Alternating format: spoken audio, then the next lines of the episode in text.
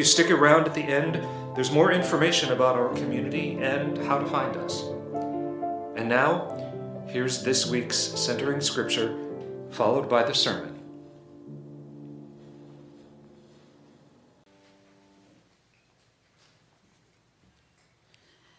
The scripture reading this morning is from Matthew 5, verses 1 through 12.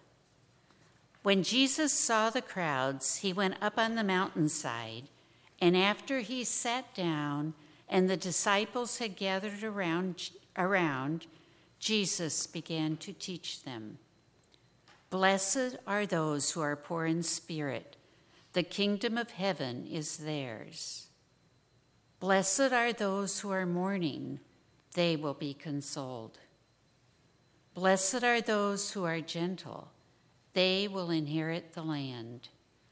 Blessed are those who hunger and thirst for justice, they will have their fill. Blessed are those who show mercy to others, they will be shown mercy. Blessed are those whose hearts are clean they will see God. Blessed are those who work for peace, they will be called children of God. Blessed are those who are persecuted because of their struggles for justice. The kingdom of heaven is theirs.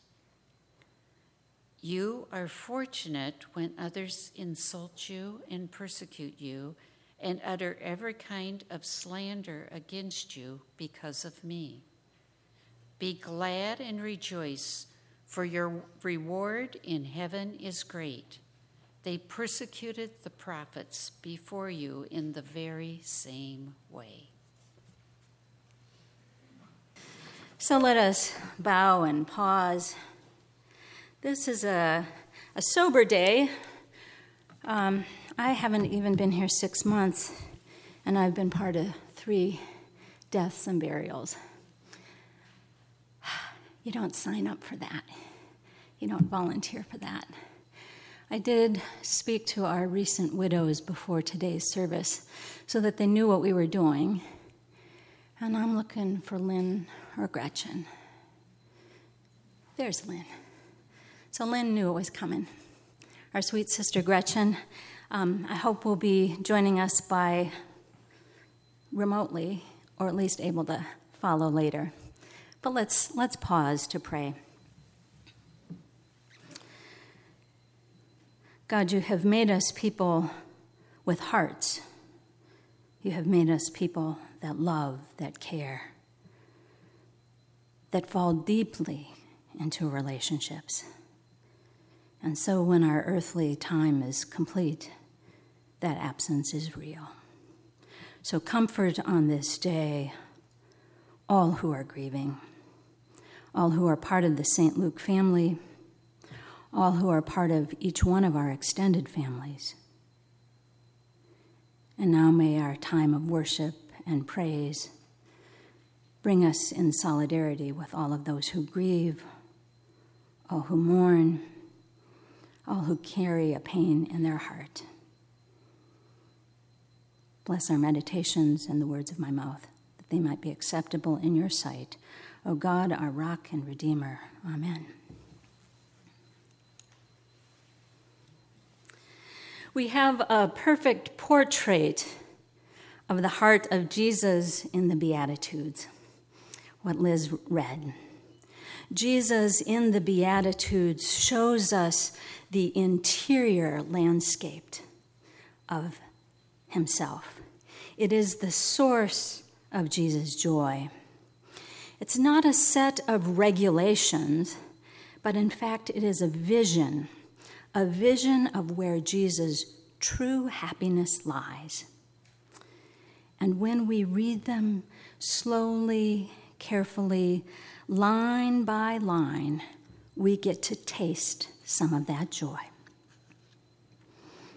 The Beatitudes are a familiar description of traits of saintly people, whether there are earthly saints and how they possess certain attributes. They, the Beatitudes are also a challenging yardstick, I would say, because they help us measure our spiritual maturity and, in fact, our moral growth.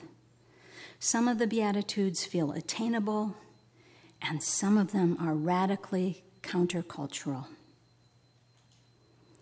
If we think about the saints that we have known, we observe qualities of the Beatitudes in them. And for sure, the holy people that the church has named throughout the ages are people who have had these characteristics expressed in their lives. A spiritual discipline I'd like to commend to you is when you get home later today, open this up and get out your pencil, your pen, and highlight two of the Beatitudes highlight the one that affirms something in you. Which one of these do you say, oh, yeah, this is one I feel at home in. I feel good about this. This is something I feel like I'm already walking in. So choose one that affirms you. And then take another look and find the one that calls you further. There's always one that's a, oh yeah i want I, I want i need to i want to have a heart that's closer to jesus and that's one of them that calls me. So this morning we commemorate together all saints day and all souls day. And so we can't help we don't get to run away from the human experience of grief and loss. We're just moving right into it. And that's why it's so important to be part of a christian faith community because we get to practice these Beatitudes. Blessed are those who mourn, for they will be consoled. And so it's important for us as St. Luke family to walk with our siblings, our sisters, and our brothers as they are mourning. It's important to hold one another up in prayer and even small acts of kindness that can be received as care and love. And to that end, I wanted to share a helpful small book by Wendy MacNaughton. And I put the title of it in the bulletin and the key five points. Oh, and Mike is just on it. So I'm actually, um, this book, uh, some of you probably uh, enjoy Wendy MacNaughton's work in the New York Times. She does illustrated columns. So she's often, uh, it would be called illustrated journalism. And this book, How to Say Goodbye, she uh, grew out of spending two years with the Zen Hospice House in San Francisco. And we've heard about embedded journalists who go out and cover war zones. Uh, it's not that, that's too strong of a, a, description for what she did, but she spent two years with the Zen hospice community as an artist in residence. And what she was doing there was listening to the stories of patients, of family members and the caregivers. And during those two years, she did sketchbooks. She helped people do art, patients, residents. She helped staff. And so, this is the book that came out of her two years of residency. So, it's short, and I'm going to not read every page, but I am going to read a number of pages to you. How to Say Goodbye. I think as Christians, we have something unique in our faith about saying goodbye. Goodbye is not the final word for people of faith. Christianity says our time on earth is not the final word, there is another chapter. So, it is my hope in sharing this book that it will help all of us grow in having more saintly qualities of being able to mourn and be a good companion to those in mourning. It is very courageous to sit with someone while they are dying. But you can't actually do anything. It's easy to say, okay, here's what I want to do, here's how I want it to go. But you can't fix this. You're not in charge the person dying is in charge.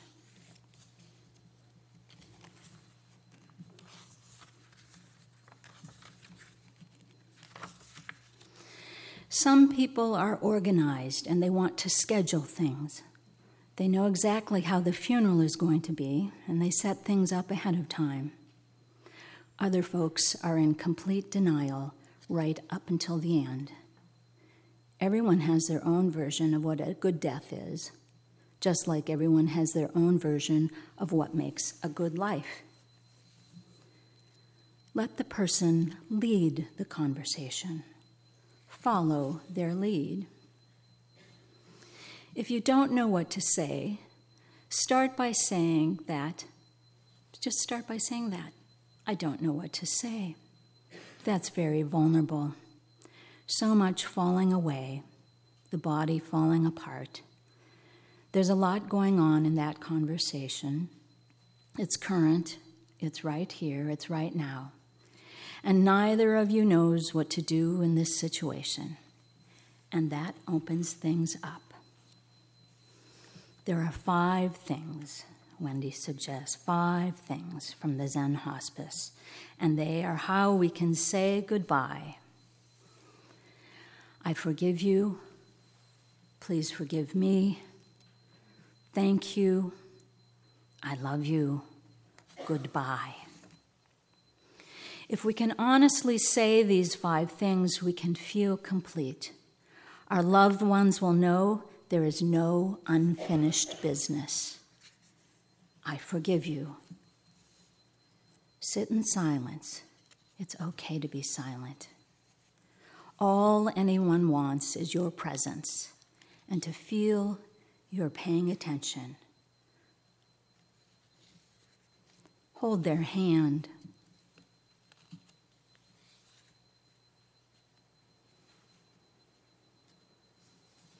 Please forgive me. Don't judge yourself. Ask people what they'd like and make it for them. Consider the aesthetics. Attend to the details of the space. Arrange the room. Make it smell good. Make it a sensory thing. Thank you. Thank you. Thank you can lead to talking about memories and saying, I remember when. Sometimes it's just sitting and being there.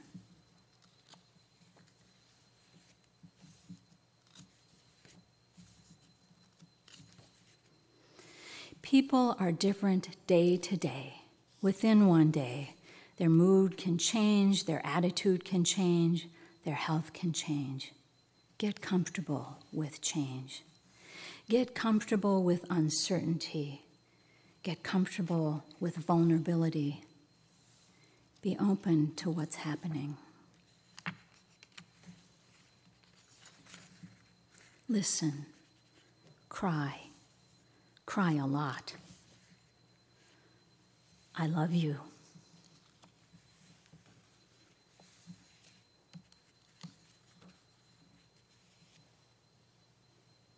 Let it unfold. Let it happen. Something shifts when you do that. Just be there with them. That's all we can do.